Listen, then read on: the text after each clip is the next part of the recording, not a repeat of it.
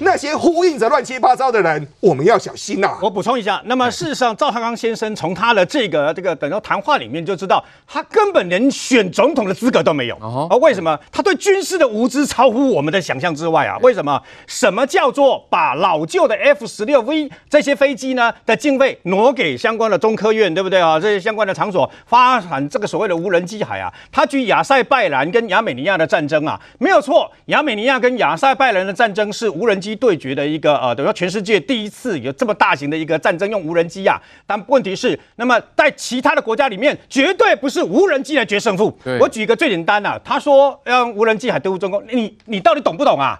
中共的无人机，尤其它的翼龙跟翼龙二号相关的外销全世界各地，它的金额已经高达，包括其他的军事设备，一年是六千四百亿耶，你知道吗？它的无人机翼龙二可以挂十二枚的相关飞弹呢。你这个时候才要去，那么开始去发发展这个所谓的无人机，你知道无人机需要什么？无人机连它相关的螺旋桨，连它相关的这些陀螺仪相关的设备，你以为凭台湾一己之力就能完成吗？我们连我们的大型的这个腾云号的无人机啊，要跟欧洲买，欧洲一些国家都因为碍于中共可能会制裁他们，所以不敢卖呀、啊。但是台湾有没有无人机？有，刚刚讲的腾云号的无人机，我们现在有四架这个美国卖给我们的死神无人机嘛，然后另外还有包括我们自己研制的腾云号，他们分别在高最高空跟中中低空等等啊，我们还有那相关的这个呃，等于放在现在在太那个东沙岛上面也有的锐渊无人机嘛，那就是近距离我还这个把你放出去，我可以看到这个等于说前面到底发生什么事嘛。陆军包括美国在内，他当然也会用无人机，我们现在特战部队攻坚。也先用无人机进到里面嘛。如果你把它想象成无人机是。甚至于美军都有像竹蜻蜓这么大小的一个无人机嘛，它只要用镜头就可以把这个前面的状况，那么全部都一目了然。尤其在攻坚的时候呢，我就不用冒险进去里面，不知道里面到底有没有炸弹，有什么呃有没有埋伏都不用嘛。这是无人机队的构概念嘛。你说那个无人机重不重要？当然重要啊。可问题是你要知道一件事，你以为无人机是打不下来的吗？你以为无人机海就可以瘫痪的吗？你错了。为什么呢？因为无人机受限于它的相关的这个速度啊。事实上，我们现在对付中共无人机最好的东西，就是本来要淘汰的英式飞弹。英式飞弹在海外直接在有这个中东战场，砰了就把这个无人机给打下来了嘛。所以因为无人机慢，那英式飞弹本来要淘汰，但是放了那么多年，英式飞弹还是可以用的。所以现在本来哦，在去年要呃今春今年就要延役，就要就要就要等整个这个淘汰的这个英式飞弹暂时放着，因为它就是无人中共无人机的克星嘛。所以你要搞清楚一件事。台海两岸，对方一年二十五艘的军舰，然后呢，对方不断的在称霸，不断的在这个耀武扬威，在对全世界这样耀武扬威，连对美国都这样颐指气使，像这个义和团这样的乱叫骂的时候，台湾不可能去跟他拼这些东西的。而台湾唯一可以抗衡中国所谓不退战的战争，很简单，他的船舰越大，飞机越大，我们要的叫飞弹。所以你现在增程，不管雄二、雄三、天弓三型，包括我们的那个雷霆两千这些啊，我们的万箭弹等等，全部增程以后，地对地飞弹可以直接打到上海，未来搞不好可以打到北京，这是一个吓阻效果嘛？希望你不要打，所以我才研发这个东西嘛。美国卖我们的，包括这个相关的鱼叉飞弹等等，让台湾成为一个刺猬岛，一个豪猪岛。然后呢，你要过来，你忘了吗？海巡署十二十二艘的这个沱江舰，海军也有十二艘，二十四艘，每一艘。至少都有十枚以上，跟十六枚的熊二、熊三飞弹是打你的这个相关的航母舰队的嘛？然后呢，这边全部出去的时候，我跟你讲坦白的，你的反舰飞弹再厉害点吧，哈，我故意弄出去。我跟你讲，他们我只要三四颗打中你一个航空母舰，我就值了，你就值回票价了。所以这才是台湾应该思考跟走的方向嘛。就赵少康竟然这边说，更何况我们 F 十六 V 是全新的六十六架，你不知道吗？F 十六 AB 把它改一百四十几架，把它改那是另外一回事。但是 F 十六 V 是全新的嘛，M1A two 的坦克，全世界美军现在马上服役中的也是给卖给我们嘛？什么叫做用无人机队？那你要不要干脆说啊，我们军人都不要服役好了，全部都用机器人去就好了嘛，所以呢，从这些地方就可以看出，他毫无战略思想，在军事完全是一个大外行。好，再来关心美中高层会谈之后，现在外界在观察中国是不是义和团化了？为什么这么讲呢？现在他们的民族主义高涨哦。那因为在这个高层会谈当中呢，杨洁篪呢跟王毅都骂了三十分钟，针对美国来骂，所以外界就在看呢、杨洁篪变身胡锡进了吗？为什么在这个过程当中呢，他要去讲这些？他就跟布林肯对呛说，中国人不知这套，美国没资格居高临下同中国说话。要请教范老师，因为人民日报刻意去制作两个辛丑年的对比哦，百年之前八国联军之后的辛丑条约，对照现在，问题是两者背景相同吗？对，你可以看到，就是说这个杨洁篪跟王毅他们从这个阿拉斯加回来不到几天的时间，各种产品都出来了。对，有酒，有 T 恤，有包包，哇，什么怎么速度这么快啊？而且里面的金句好像很快就变成是大家在网络上传送了。对，我而且中国的媒体。都是一篇倒的报道啊，正面肯定。我觉得这个事情呢、啊，就是习近平他要搞一个大内宣。事实上，我们可以看到这个东西他铺陈铺很久了，因为在这个在他们要出发前啊，美国的一系列动作都是非常非常不友善的，甚至对中国可以说是相当的这个打压的。包含我们看到在三月十号，美国国务卿布林肯他说台湾是一个国家。后来我们看到三月十五号。美国的国防部公开说，台湾从来就不是中国的一部分。哦，这等于完全推翻了这个一个中国原则了。再来，我们看到了在三月十六号，布林肯他到日本去访问，他跟这个茂木敏充这日本的外务大臣，他们在谈的时候，几乎全部都谈到台湾问题。台湾问题成为日本重中之重，而且日本官方还公开提到台湾。过去日本对于台湾对台海问题是暧昧的，他是说都周边有事。对，就那次的模糊的，他们是清晰的，从战略模糊变成战略清晰。好，那更不要讲说，在三月十七号，也就是杨洁篪他们的出发的前一天，中国有二十四个高官因为侵对侵害香港人权被中被美国制裁，其中包含谁？包含一个叫王成的，王成是中共的中央政治局委员。中政治局委员全中国只有二十五五个人，他是非常高层，他是全国人大的副委员长。再加上我们看到这次美国一开头就说要来谈三件事情，要来谈可以三件事情：新疆问题、台湾问题、香港问题。更不要说他们这次没有晚宴，而且我们而且可以说是极尽冷淡。可是为什么杨洁篪还是要到阿拉斯加去？原因在什么地方？我们终于知道答案了。就美国给中国穿了这么多小鞋，他就是要搞一个他精心的一个大内宣。所以就是说，蒋介石他到了这个阿拉斯加，他他就是打定主意，我要占据那个发言的十五分钟。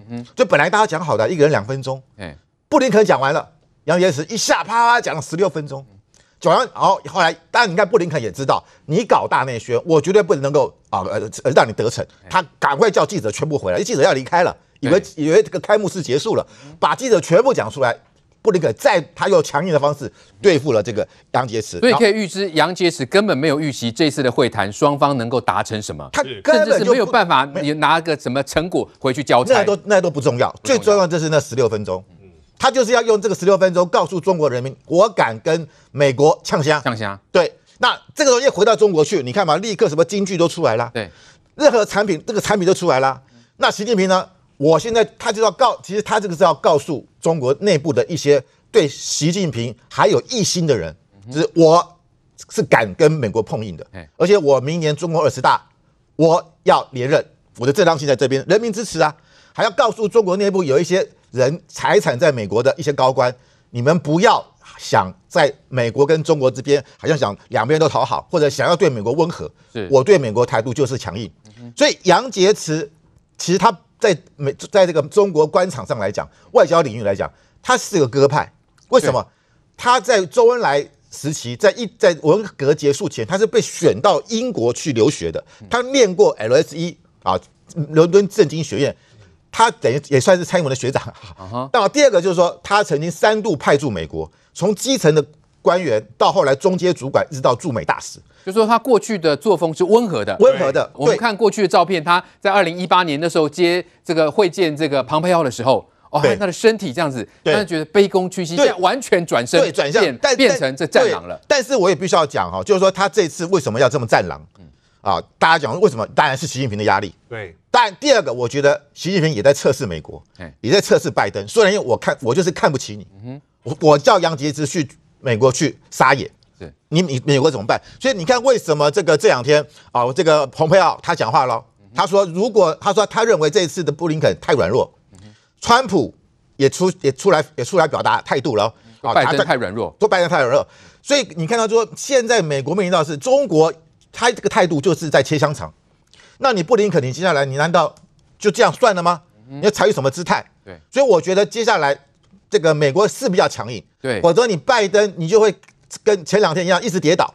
啊，爬个楼梯跌倒三次，对，啊，这个都那那问题是你你你坐搭飞机跌倒就算了，你不要站台也跌倒，嗯哼，所以很多人就说。拜拜登这未来三年他怎么处理中美关系？我我可以看到的，他不太可能跟习近平见面了。嗯哼，美美，就说拜登势必得强势了，势必也不可能对中国软弱了。对，我们知道过去中国对美国从一九七九年以来都是一个原则，叫斗而不破。是，这就是斗而破了。对，第二个，我觉得美日台三方面的合作会更加紧密，特别是军事的合作。嗯，是好，所以我们看到中国这样的战狼外交，是不是势必逼的美国不得不强硬，欧洲也不得不强硬呢？因因为这个连中国、连欧洲都要制裁了。来，敏凤姐，我们看到杨洁篪变身胡锡进，有人就说。这是百年前义和团的幽灵现身哦，但问题是这样的一个情形会被逼的百年前中国是面对八国联军，在未来中国是不是有可能面对世界联军呢？是啊，就说这一场会议啊，一般人这个对于杨洁篪的表现是出乎意外的，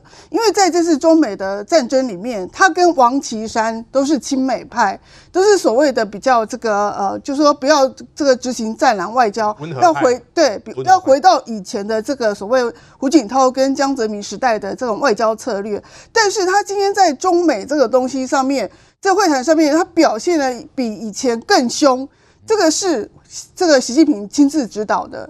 亲自下这个指导棋，要他这样子弄的，这个是没有什么疑问的。因为整整套的这个规则呢，在这个出发之前，习近平已经要求，在这个会场上面，我要看到的是什么。所以你看到这个出来之后，人民日报马上很快就贴出那个辛丑年的这件事情。那大家就讲说，哎，辛丑年是清朝啊，那你中国，你中国归中国，你干嘛把清朝的东西背来自己的身上呢？他们回他们回答很简单，就是要搞。民族主义嘛，就像以前蒋介石为什么为要把台湾跟跟这个中国还有清朝的东西都连在一起？这在台湾有一阵子也是在搞这个民族主义嘛，所以他们这一套的手法就是我整个中国在在在未来世界上面，我要整个要要整个说啊，我要跟你西方人平起平坐。所以强习近平一直强调，我现在不是在这个呃里面呃这个杨杨洁篪讲说我不能够。你们不要再居高临下这样看我。那习近平在多次国内讲话也说，我们现在对于世界可以有平视，就是平公平的平视的一个姿态了。我们不需要再对洋人这样子哦仰着头看。所以这一套呢，完全就是整个习近平在营造他的战狼计划、战狼外交的一个系列跟步骤之一嘛。那你说中国这样虚张声势？结果最近还不是买了一批美国的农产品，他又他也是一样啊，家里面的人还是要吃饭呐、所以他还是要跟美国买东西啊。那你只是他只是那么骗这个大陆人说，呃，骗中国人说，啊、呃，我们这个人是世界强国了。我觉得这种心理战术跟战狼外交根本对于中国的未来的发展，未来在世界上面求和平，根本没有什么这个基本的好处了。好，再来关心行政院长苏贞昌昨天率先接种全国第一针 AZ 疫苗，却被蓝营直接是打假针。啊，苏贞昌今天强调不要什么都要唱衰。啊，你长注疫苗啊，注了手牙关没？会忝没？会啦，没问题啦，没问题嘛吼，哦，真好。一边回答没问题，一边跟着举手来证明。行政院长孙昌为了增加国人信心，在 AZ 疫苗开打的第一天，和部长陈时中带头施打。蓝军特别关心他的身体状况，评问蔡总统到底要不要施打。那昨天是我们的部长和院长你们带头打，按总统你刚好被建议讲，我要叫总统带头打。诶，总统拢讲，伊配合这个指挥中心，就看叫安怎伊拢愿意。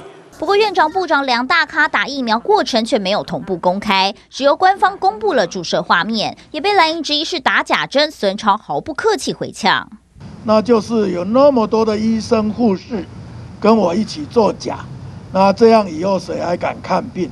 希望台湾大家往正面发展，不要因为种种的理由什么都唱衰质疑。”好，我们看到苏文昌以及陈时中都已经公开接种了 AZ 疫苗，只因为一开始没有开放记者去拍照，那竟然在这个深蓝群组当中就发了一个这样图，就说啊院长会作假，释放不给看了哈。那陈时中都说了不会作假，来金医师在那个施打的现场有很多的医生护士嘛，那怎么这些深蓝团体还觉得是造假嘞？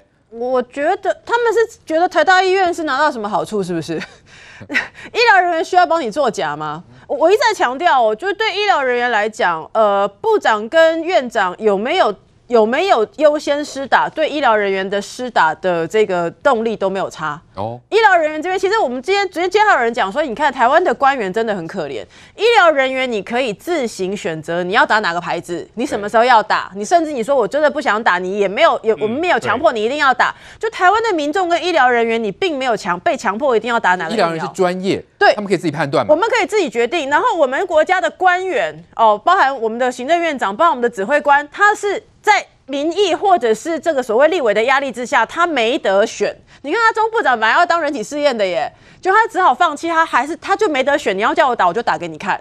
哦，所以他已经做到这种程度了，那你还要怀疑？我真的个人认为啦，你把你你就算是叫几个国民党的立委哦，就跟着在那个房间里面让他看着打，他都他都不见得会帮你出来背书说他打的是疫苗啦。Uh huh. 哦，就是你敢讲我们台语好多公都很好，你恐怕立马被删呐。所以我我个人真的觉得。这种事情非常浪费人家的资源，非常浪费我们的资源。然后我看到国民党的立委在质询的时候，我真的觉得你们可以质询有营养一点的东西吗？就这件事情吵了这么久了，那你觉得你我我这样讲，我站在我认为我们的国家应该要支持我们难得我们国产疫苗正在做研究的情况之下，我们的总统为什么要去帮 AZ 疫苗背书，而不是帮我们自己国产疫苗背书？我一直觉得我不懂他们在讲什么。就我们元首一定是当帮我们的元首在国内没有严重疫情的情况之下，我们的元首不是应该要帮我们的国产疫苗去做一个背书吗？这是一个我我觉得应该做的事情。如果我们国家没有在发展国产疫苗，你说好，我们就找找别家来打也就算了。那再来的话，就是说我刚刚说，甚至今天还有一人，我刚刚看到有人在讲说，就有听说有一些赖的群主就在传说什么他的那个针头没有拔出来。你们真的是很可怜呢、欸，你们这是台湾的边缘人呢、欸。因为昨天中央社直接释出阿中部长打的那个，就是护理人员怎么拿给他看，然后怎么抽怎么打，还中间还解释为什么我们抽的时候一个针头，打的时候一个针头，因为怕针头钝掉会痛等等，都有这样的流程了。你们还要怀疑说哦，那个针头没有拔？你知道那那个橘色那个就是前面是针好吗？前面是针，那个针不会直接跟整根就是接在那个针筒上面，它中间还要有一个橘色的东西都在上面好吗？我真的觉得你们是没有知识，还是真的就是完全就是跟这个国家边缘人到看不出来那个是什么？我最后再补充一个事情，就是这样子的这样子的打针，他都要怀疑是假的。那你你你这里面你。我我就说这种动作浪费大家的时间去讨论呐，然后最后我再讲一个事情，就是这里面的施打的过程，其实我们现在在看，呃，包含昨天医疗人员已经施打了一千多剂，那今天已经今天我今天也施打了，所以。我们其实就在整个在处理防疫的动作里面，我我真的觉得这些讨论都非常的浪费大家的时间，也浪费大家的效益。因为台湾的医疗有一定的这个水准跟这个哦程序哈，它其实就照标准程序打，因为我们都会盯着看。它如果这个过程没有照标准，我们其实会质疑的。最后我补充一件事情，你想想看，昨天院长，你看你现在那个荧幕，你看到有多少记者？你觉得如果开放记者进去拍那一间房间塞得下吗？不要忘记，现在还是武汉肺炎的防疫期间呢。你防疫期间我们都限制探病、限制陪病了。你觉得那种几十个记者一起进去那个房间去看他打针是很正常的行为吗？那那其实非常不适当。来来来，宽哥来，我觉得蓝营哦来到这地方还挺可怜的。为什么呢？他们找到任何一个议题就拼命的反。那拼命的反呢？他们就是希望说，哎呀，我们做的这么认真，流血流泪，希望大家给我们多多的支持。但各位每次都没有得到效果嘛。AZ 疫苗去打，两个长官去打，他们就说，哎呀，你看那个针头颜色不一样，推把不一样，哇，大家都在鸡蛋里面挑骨头。最近有一个数字哦，想想挺难堪的。最近国内有个大型民调哦，他就说，目前认同民进党的，在全国当中是百分之四十三点一。支持国民党的呢，百分之十九，然后呢，中性的是百分之三十六点三，诶，这里面还蛮难堪的呢。为什么呢？居然支认同民进党的数字是国民党超过两倍以上，所以目前哦，这些国民党这些包括名嘴也好，包括上级的一个领导阶层也好，他们在上面兴风作浪的过程当中，其实对于低下的要明年要选举的国民党员，他们是非常非常担心的。为什么呢？目前就二零二二来看的话，其实蓝营第一个他们有地方的一个优势，很多是要做连任，他们觉得他们很有机会。可是呢，如果上面的每次只要是逢绿必反，你必反，你要有你的理由，你要你的程序，你要你的科学观点，你每次都拿那种枝节末尾的事。哎呦，针头颜色不一样哎，真的有打吗？每次都在做这些事情，你不能够怪别人不相信你呀、全国现在大型民调跟你说，全国认同国民党只有百分之十九，那国民党还要混吗？